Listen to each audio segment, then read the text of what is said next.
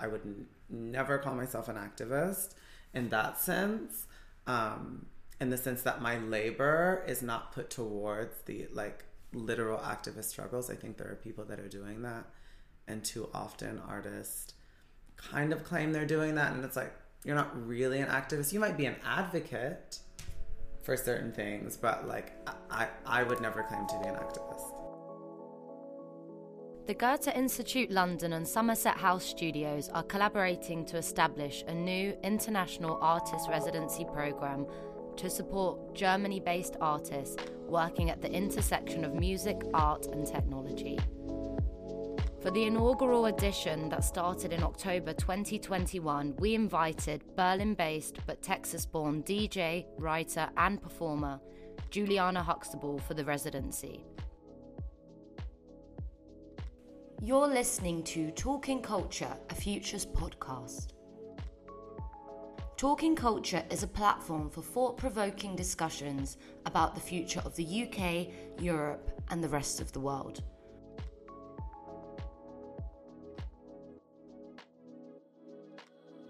Using the structures of music as mediums in her multimedia universe, Juliana Huxtable is a DJ and musician first and foremost. Her music utilizes the sounds of technology itself to construct parallel realities to be inhabited and embodied in rhythm and harmonic tableau. Juliana's sets skillfully deploy the notion of sampling and reblogging as DJ strategies. She manages to ecstatically mix an array of influences that frolic at the boundary of genre intuition and experimentation. As an assertion of freedom and an ode to the evolutionary structure of electronic music subcultures, she aspires to the sublime in what can only be described as a witchcraft like seance behind the decks. On this rather dreary afternoon in London, let's find out more about the colourful influences, visions, and thoughts of our resident, Juliana Huxtable.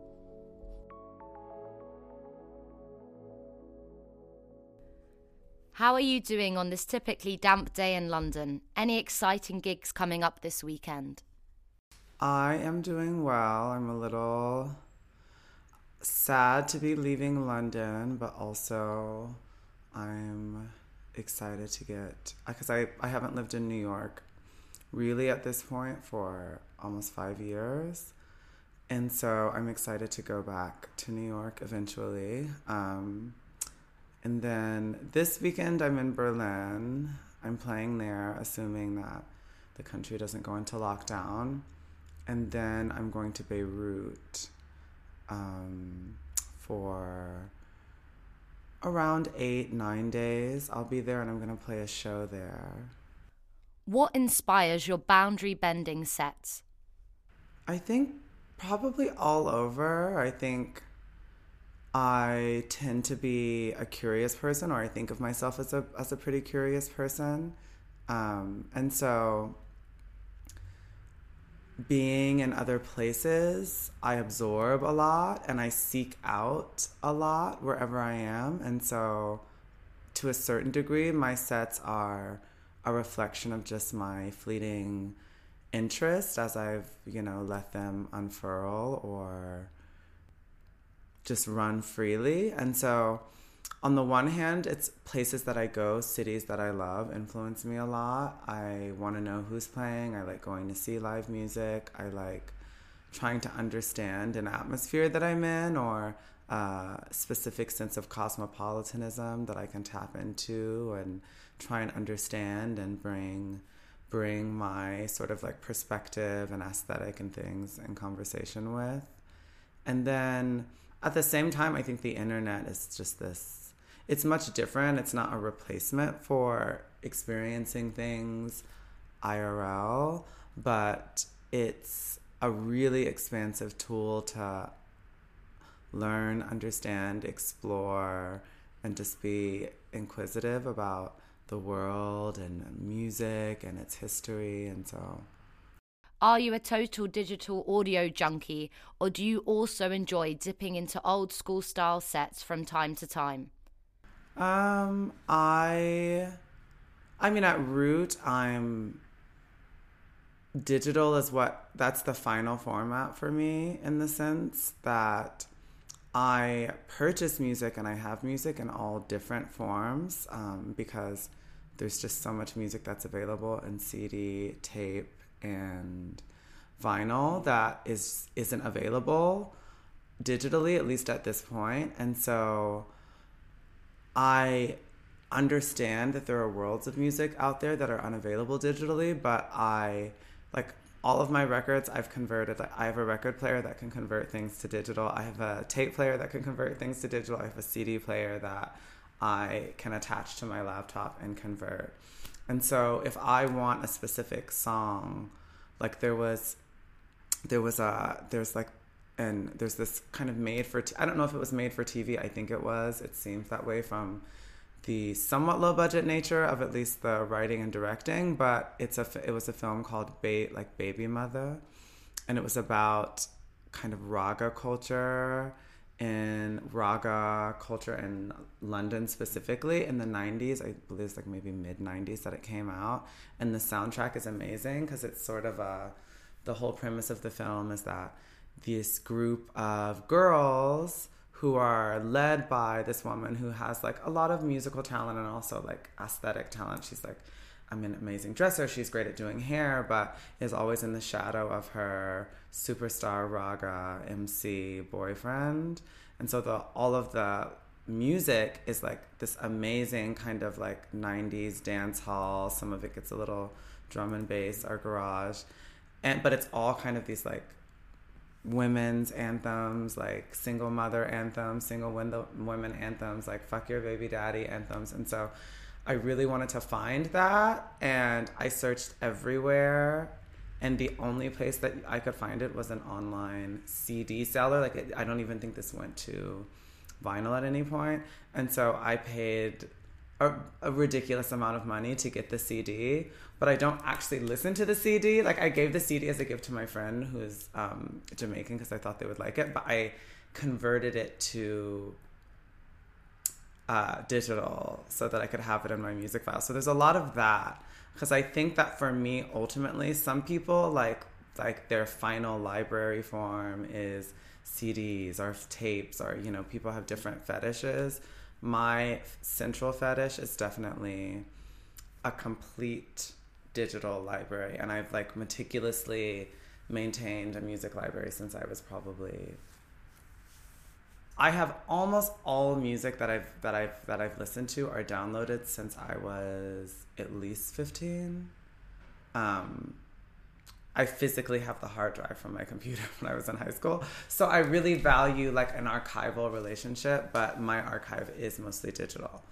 Um, You've played in front of an array of audiences from all over the world, always managing to exceed expectations and keep your audience on their toes. How do crowds in London differ from those in Berlin or in the US? Um well, I would say like it's very city specific more than country specific. Berlin, I feel like London, because things are very far, things are very spread out here. And I think people just have to work so much here that it takes a while for crowds to warm up. Like dance floors aren't something that people spend. I think the the the kind of percentage of one's weekly, monthly life in general that is spent on dance floors is less here than it is, especially in Berlin. And so there's there's there's definitely more of a kind of de facto dance floor etiquette that I pe- think people understand in Berlin and New York because both of those are cities where, in very different ways, you have people that are committed to life on the dance floor. You know, like some people, it's like, okay, like I love. Mm, it's like life, like compo- doing some other, some specific activity, or they like to like cook or go out to eat or restaurants. But like, there's so many people that are really committed, and there's so much time available. And they're also both cities that are relatively centralized. So I think that it generates um, a more dance floors are their own cultures. And I think in London, that's true, but it's slightly different. It's more a reflection of just like going out or like leisure time or activity that people have. At least this is my reading. Um, I think that sometimes in London, I almost like wish that people could work a little bit less and things were a little bit less expensive so that there could just be more a little bit more um, of a loose relationship to nightlife, but I really have had a good time here. As a DJ, how important is your aesthetic? And what role do your social media channels play in upholding and expressing your visual language? DJing is almost like, DJing for me is almost like writing is DJing is to music as writing is to maybe writing is the root of everything I do is writing. Before I think of anything else, I always think in in in, in language, and not just in the sense that we all think in language because thought is language. In the sense that like words and and like when I think of like a video that I want to do, I think of it in the language of describing the scene. It's not like the scene necessarily presents itself to me as something solely visual and so for me, DJing, I'm sure is related to that on some level, but it also is something closer to because it isn't writing. It's so different from writing. But and so it feels somehow similarly like rudimentary, like the my relationship to sound and play and to me essentially like the ex- extended remix like that's how i come to understand like what i do where the elements are found and or given and I'm tweaking, pitch, pitching up or down, filtering, adding, slicing, whatever. And so um, it almost is its own generative space, I think. DJing is a, is a it's different than my visual work, which is tied to writing, but I, like I'm sure there is some relationship. I don't necessarily know what it is. I think where that becomes a bit more clear is in the music that I make myself is more is definitely informed by my visual language like even the the music I've been working on here in London is is from the voice or perspective of even if not the voice the central kind of character of of the release is a character from one of my shows and so it's there and and obviously that's tied to my DJing because it's music. So I almost feel like it's like the the root structures are like DJing and writing and then they merge in various ways with the other things that I do are elaborate into the other things that I do. It would be impossible to not mention the pandemic when discussing the recent past and club culture, which was hit very hard. What did the pandemic mean for you? Well, I was in so I was in Berlin for almost all of all of 2020. Um, I left at the very end of November. I left uh, almost December, and first it was quite stressful. Um, you know, in the beginning it felt really extreme and suddenly i was like wow i'm in such a german city. Just with the like the rules it was like total shutdown. You can't go anywhere. The parks are closed. The police are in the streets. It was really stressful in the beginning and i um, questioned whether i should i was like should i go to the states? But being in the states i really didn't want to be there especially no i just knew this was before i had fully blown up in new york but i was like this is not going to be good for new york. Um, that city is just too dense and there's no there's not enough of a safety net anywhere in the states for this to go over well. Um, and so i didn't want to do that. Um, and so the spring was kind of difficult like like april march and april were difficult. And then may started to really get a lot better. And the warmer part of spring into the summer of 2020 was really quite beautiful. Um, I spent so much time outside. There was a return really like I, I had I had heard. A lot of cities I think this happened. The relationship to space radically changed. The relationship to space and authority really shifted in in Germany I think what happened was or Berlin let me not say Germany because I can't speak to other German cities for sure um, but in Berlin, you know, people were throwing wonderful raves in forests. People were doing concerts in their backyards. Like the lakes turned into these like thriving ecosystems. Um, people were throwing like I went to a rave in an abandoned factory, and it's not that things don't happen there that often, but suddenly when the normal kind of flow of the city and the spaces of the cities were cut off, the wealth of green space, both within and outside of the city, immediately, you know, I felt like I felt like I was living in some fantasy, like '90s fantasy or something. I was just like, I can't imagine that this is so that this is happening like how lucky i am to experience this. And it was really it was good that there was no economy. Like i think i think for ev- for any industry um you know it's really really good when the professionalization uh, the professionalization of an industry is cut short. I think that was good that no one is DJing for money. No one is going is paying for money. You're literally outside in the middle of nowhere. And so there was a kind of earnestness that people were engaging and a freedom from the kind of economics of nightlife and of just going out that were really freeing.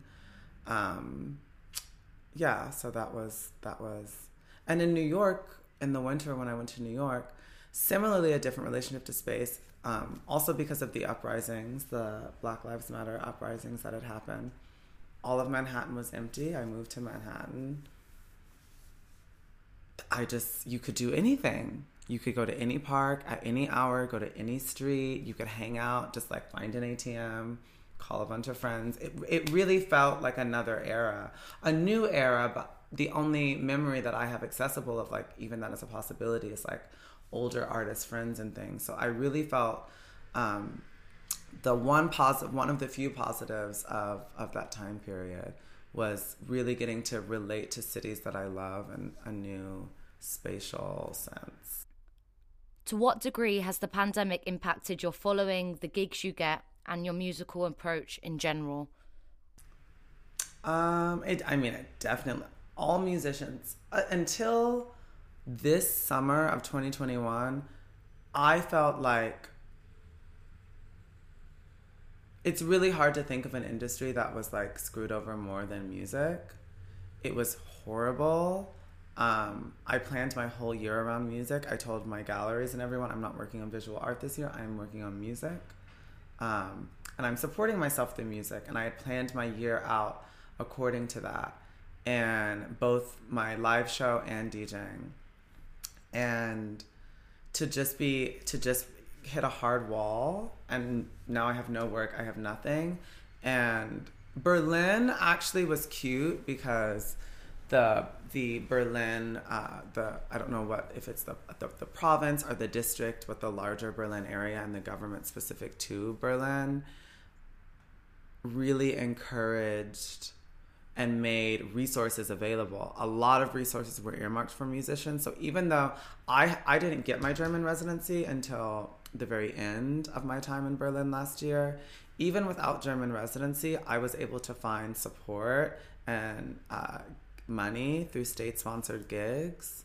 Um, that was good. It's not really enough to like you know, I could buy groceries, I guess, which is which is more than a lot of people had. So I'm thankful for that. But it was really horrible, and it, I also it really made me understand how so many people see music and see nightlife. It's like, oh, this is leisure. This is where people just go to get fucked up, shake their ass, and make out with someone. And it and I and I realized I was like uh, the larger public has such a gross, crass understanding of what the function of nightlife is. Um, there's different fun- what the functions are. I shouldn't say that there's no singular take, but for a lot of people, this is a necessary sense of community. For me, this is where I work out. I take some mushrooms. I dance for hours. It brings me clarity. I physically feel elevated. It's where I find the space to like not have to deal with the pressures of a social reality. You know, the project all of the projections that anyone deals with gender, class, sex, like race, you know, just how you present yourself, sub like all of the projections that anyone can take on. I love that nightlife provides a space where you can invent yourself. You can feel free to like step away from those. It's really important socially, psychologically for for for so many people spiritually. And it really bummed me out and at times and like really like angered me that people treated it as, as somehow frivolous. Like this is the excess of, of society this is what's necessary this is what's unnecessary and even and i was really shocked where it's like okay now we're going to open bars that bars which are literally just places okay i shouldn't be as reductive but if we're going on a reductive logic literally a place where you go to sit and drink alcohol is somehow more culturally or socially necessary than a club. I was flat out insulted by a lot of the policy um, a lot of the policy making and frustrated by the idea that nightlife, clubbing, um, and live music also was grouped into this too because live music uh, was policed in the same way. That there was that it was inherently irresponsible, and so in an era where people have to behave responsibly, we just we're just not even going to open that because that's inherently about irresponsibility, and it really sort of made me realize there's a lot to be done in terms of like understandings of what goes on. Yes, there are people that just want to go get off their tits and just like get wasted and dance, sure, but a lot of people also aren't coming with that energy, you know, and these spaces are really important.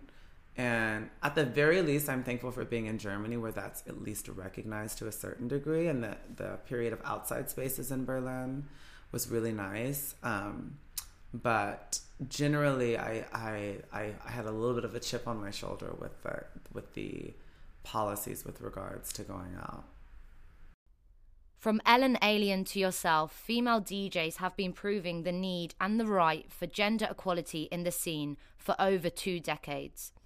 Was it or is it still a challenge for you to excel in the very much still male dominated scene?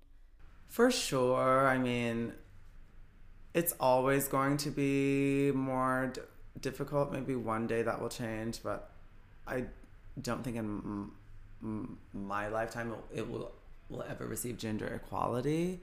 Um, but it was it it was it's been it, at the very least easier for me than it would have been before because there were people that came before me that had sort of carved out those paths. Like when I first started DJing, I dealt with the stuff that every every um, every girl DJ deals with, where it's like literally guys coming up and be like, "Ooh, uh, uh, are you gonna mix?" and like m- just mocking me. I haven't even started DJing, and there's a group of men just mocking me in um, in the front or you know you go up and tell them that you're the DJ and they're like oh you're the DJ's girlfriend you know or something all of these these little subtle things um I think generally generationally it's much different um the issues to me now are less I just feel like I have a much steeper hill to climb than other people but at least I can climb the hill. I think there was a time where I wouldn't have even been able to, to, to, climb it, but I have a much steeper incline in the sense that people like, you know, there are DJs, there are guys that have come out and objectively worse DJs, objectively just like, you know what I mean? Like not getting it going, like less understanding of what's going on musically, like not as like interesting mixing, whatever. Objectively is probably the, not the term that I should use that, but like most people that are into this would would understand that getting paid more than me right out the bat. You know, I really have it's getting better now, you know, as like each gig I play, I think I'm just also more at the top of my game now than I was. I'm not new to this at this point, and so you know, but I still get where people are like, "Wow." But not like, "Wow, just that was amazing." I really didn't think you were going to be that good. I hear that so much. Or people have just you know i mean sometimes it's especially with the northern europeans they're just like really have no filter. And so i've had people say things to me like you know i really thought that they just like you, you know just hired you because you were like checked a bunch of boxes and looked cute you know but like wow that was really good. And it's like is this supposed to be a compliment? Or like how am i supposed to respond to this? Um but generally, like, do I wake up every day and feel like, oh, woe is me, the battle of the world against me? No, at least not in that sense. I don't. Um, I probably would if I knew how much people I was playing playing with were getting paid. But uh, for the time being, um, I'm just happy that I have a career and can go. And luckily, I have an agent who fights for me. You were invited by our program department to spend some time working in Somerset House Studios and in our residency apartment here at the Institute in South Ken. What has your experience been like working and living in London? Has it ignited a creative spark within you? South Kensington is, is like a very bizarre place because we're living on, it's like living on Park by the Guggenheim in New York or something. It's a very strange very strange place to live, but it's I think it's int- I think it's really cool in the sense that I would never experience this London in this way. I usually go to like you know more expected kind of residential neighborhoods uh, like um, Elephant and Castle or Hackney or Brixton are normally the places that I end up staying. Um, but I love the apartment actually. It's like very surreal when I got here. I was like, we're literally living in the Goethe Institute. This is so crazy. Um, but I, I loved it actually. The apartment is the apartment is nice. It's like in between it's like in between an apartment and a hotel, which is kind of perfect for doing a short residency because it's like it doesn't overwhelm you with the need to make it like this is a home that you live in. It has enough of the things, but it's nice enough to where you also don't feel like I'm in just like an empty box. So we really took quite well, um, Joe and I, to the apartment. Um, and like I did a six week cleanse, like a very strict diet. So I would go to the Whole Foods and, and cook a lot. Um, and at Somerset, they have a really amazing studio. The music studio there is really is really quite good. Um, and so we really got into a good flow. I worked on things that I've wanted to work on for so long, and so we made a lot of progress with our with the with the music for sure. What do you think about the relationship between art and protest? Do you consider yourself to be a very politically active artist?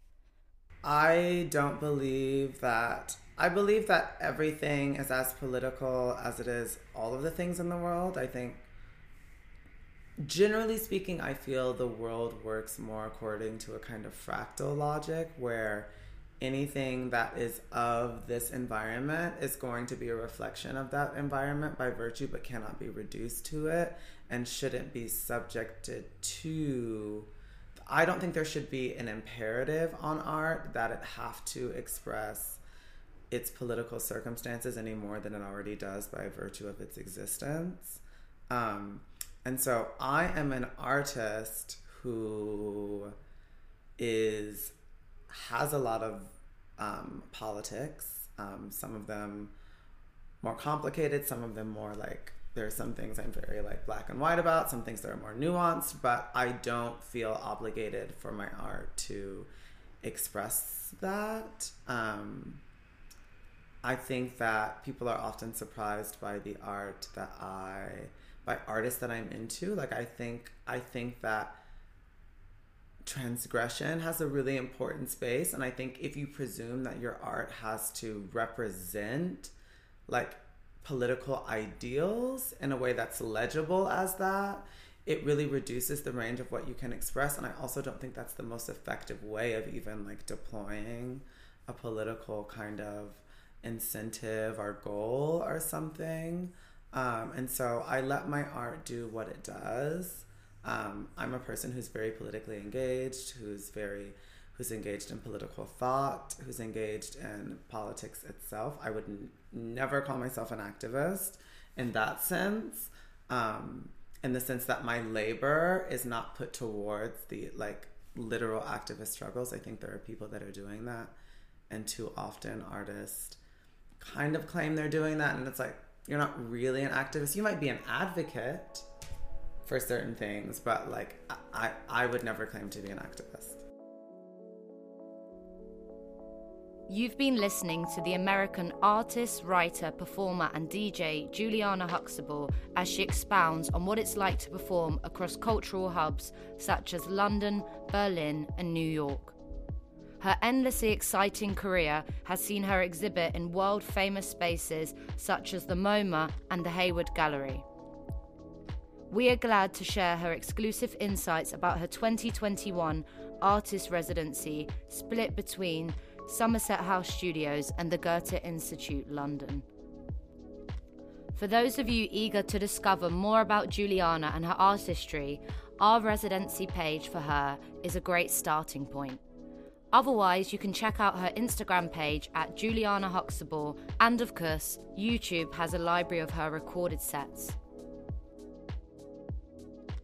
The Goethe Institute is the culture centre of Germany. We foster international cultural exchange and enable cultural involvement in over 100 countries worldwide. In London, we offer German courses, cultural programs, events, a fully equipped library, and much more. Both in our institute on Exhibition Road and also online. To find out more about the work we do, you can visit our website at www.goethe.de forward slash London. Through fascinating interviews with thinkers and doers in the arts and culture sector, this show investigates how creative fields are emerging from the tumultuous present into the future. What role will culture play in a post Brexit, post pandemic, and post colonial world? We also question how will culture contribute to a future that prioritizes sustainability, collaboration, diversity, and inclusion. Thanks for listening to Talking Culture, a Futures podcast, a production by the Goethe Institute London.